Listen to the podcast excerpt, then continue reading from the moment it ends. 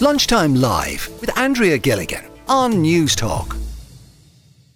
I mentioned um, Time to Say Goodbye. Andrea Bocelli was uh, voted the most popular funeral song, and I've been asking you to get in touch today with um, songs that you've heard at funerals that were really sentimental, that stuck with you. Um, this texter says, My sister had Taking Me Home by Don Henley at my brother in law's funeral. It was a perfect song for him. It always stayed with me. Um, Eric Clapton See You in Heaven, another suggestion that's come in. This listener says, uh, Dancing in the Sky, I have a funeral. This listener says, the saddest funeral song for for a friend's child's funeral was the the goodbye song from Bear in the Big Blue House. It's heartbreaking, even 20 years on.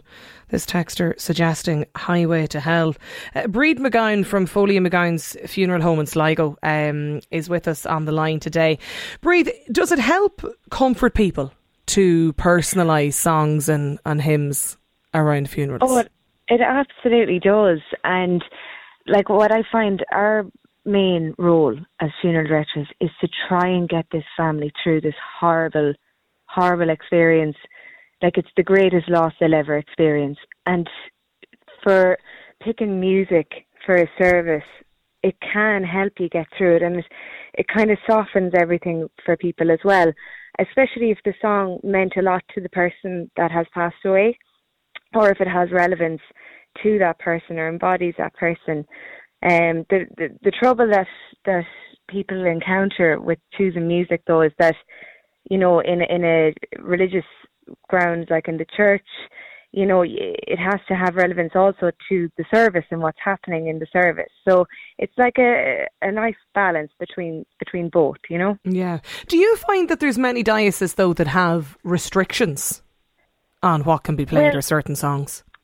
I I'd say to be honest, it's less about restrictions and more about I suppose encouraging families to to pick songs that have something to do with what's happening in the mass. You know, it kind of all ties in nicely together and that doesn't necessarily have to be a, a really old fashioned hymn or anything. There's beautiful beautiful songs that that are appropriate for churches and uh, nowadays that are that are perfectly fine and they fit perfect. But um the for a celebration of life for instance in a non religious venue you can pick whatever song you'd mm. like but you still would like it to have some relevance or yeah. you know reference to the person. Like I there's there's more songs like even "Jealous of the Angels" is gorgeous for a, a funeral, and um, I actually am, I'm a singer myself, and I wrote a song called "Will We Meet Again," and that people say that helps them as well because it, cause it makes you in those silent moments, you know, it makes you reflect on that person, mm. and it's you know, it, it does help. It, like for me, I think music is so important for a funeral. It's a, a lot of people with this was real sentimental suggestions as well. Like this listener says, a man with a guitar sang "Blowing in the Wind" by Bob Dylan at my dad's graveside during the burial service, and every time I hear it, it still gives me goose goosebumps. Great song, says this listener. Another texter as well says, at my dad's funeral just this past March, we had "If You Get There Before I Do." When we brought him into the church because we'd only lost our mum 15 months beforehand. So it was like we were going back to her, says this listener. Oh, that's so yeah. sweet. Yeah, like that. You know, when, when it has relevance to that person Absolutely. and to the service, oh my God, the power of it. Like, you know, but that's why you don't just kind of throw in songs willy nilly. Like, you know, it's, it's, it's lovely to put a bit of thought into it and pick a song that does means mm. so much to you and that person and your connection with that person as well. And, you know, I'd be very spiritual myself and, you know, even like I, I believe that there, you know, the spiritual world is far greater than the one down here, we do always say and like songs that would reference that as well are so comforting, yeah. you know. Well, that absolutely can be a huge comfort uh, to people, no doubt about it. Celebrant Gareth Matthews is with us as well, Brid on the line. Gareth, have you had any unusual requests? Andrea, how are you? And thank Good. you very much for having me. Uh, I've had unusual requests, and just as uh, your other uh, listener was saying there, that the music is very appropriate. It's extremely appropriate, and it has to represent your loved one because this is a celebration for your loved one. So I've had some little, uh, I've had Highway to Hell being one of them. Do you know, someone else uh, mentioned that actually on, on yeah. WhatsApp a few moments ago, yeah. it's great because you know that final moment when you're either being interred or if you're if you're being cremated and going behind the curtain. That is such a traumatic moment. So some people who pre-plan yeah. the funerals like to have a little take the edge off it a little bit.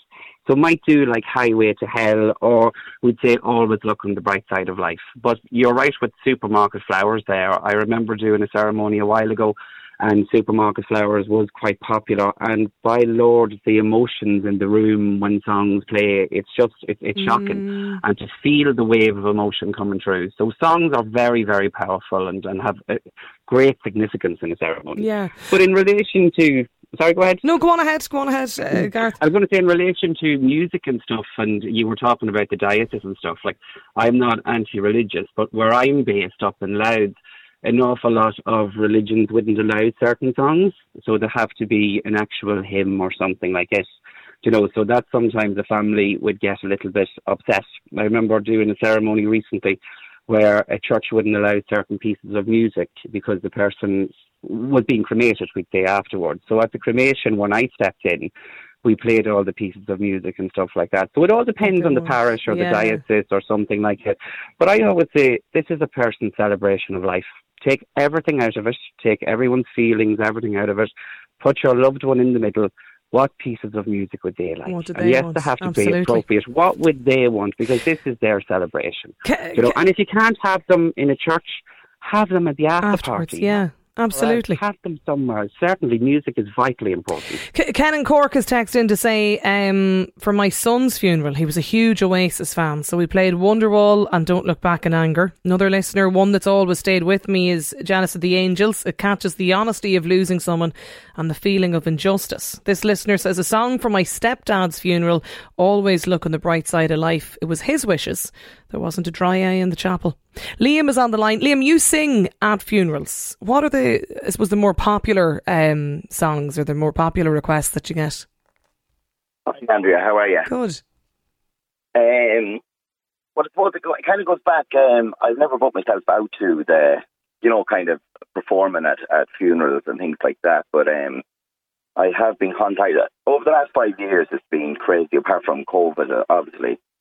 But I get reached out to for a lot of ballads like that have have have history in the family, like "The Old Man" by the Fureys is just that's probably one of the most popular ones that I that I have done, mm. and um, going on like "Jealous of the Angels" as well. Where I where I perform now, it's kind of a two to one kind of. So you'll get the family get to pick two songs that they want, and then the priest will just want maybe one hymn but that does vary in different different parishes. I, I know that myself. Yeah, can change from, from place to place. Is it, can, yeah. yeah. Is it the kind of thing, Brid? Do you find that a lot of um, like I suppose if somebody is is is ill or has been sick for a long period of time, you know, in many cases maybe that's something that they've specified that they want, but you know, do you find that families try to to stick to the deceased person's wishes? You know, or some I suppose a song that kind of reflects their life in some way. Wishes, definitely. Um, it, it's your duty to carry out them wishes and speak for the person who can't speak for themselves. So you have to do at all times as best you can. If you can't get it fitted into the, the, the mass, let's say for instance, you know, like that other man said, you could play it at the cemetery or you could play it in other places, you know. Um, but I find a lot when people are sick, let's say, being looked after by the people in the hospice and things, you know, they'd all play songs in the hospice and then they would have a song that they would like to include in the mass because it reminded them of that time with their loved ones. So, and there are gorgeous modern hymns as well that do reflect on on the service in the, the church as well. Mm. It's not it's not all you know boring. Some people think there are some gorgeous modern hymns as well. Um, but I do think it's a balancing act, you know, because you do, you're, if you are going into a church, uh, you do need to respect and understand the traditions there and and the whole ritual and and what the whole purpose of it is. And by following that, it really does help make sense of the whole service. Yeah. But when you're having a celebration of life, you've so much freedom there as well. You know, it's yourselves that you're structuring it around. So the whole storyline is different, if yeah, that makes sense. Absolutely. So, I, I see yeah. a text in from Trish as well, and she says, Never Grow Old by Paddy O'Brien, very appropriate for a young person's funeral. Uh, this uh, listener actually got in touch, and I just wanted to read out their message. They say, When the curtain was closing on my dad's coffin at the crematorium, I got them to play the, the theme tune to Match the Day as playing football was his life. The room was made up of all old teammates and Irish stars. I told none of them. The place erupted in laughter. Everybody started clapping along and laughing their heads off. My uncle, who'd flown in from the States, was sitting behind me. He clapped on my shoulders and said it was worth the price of the flight alone, just for that moment. Such a great story. Lunchtime Live with Andrea Gilligan. Weekdays at midday on Newstalk.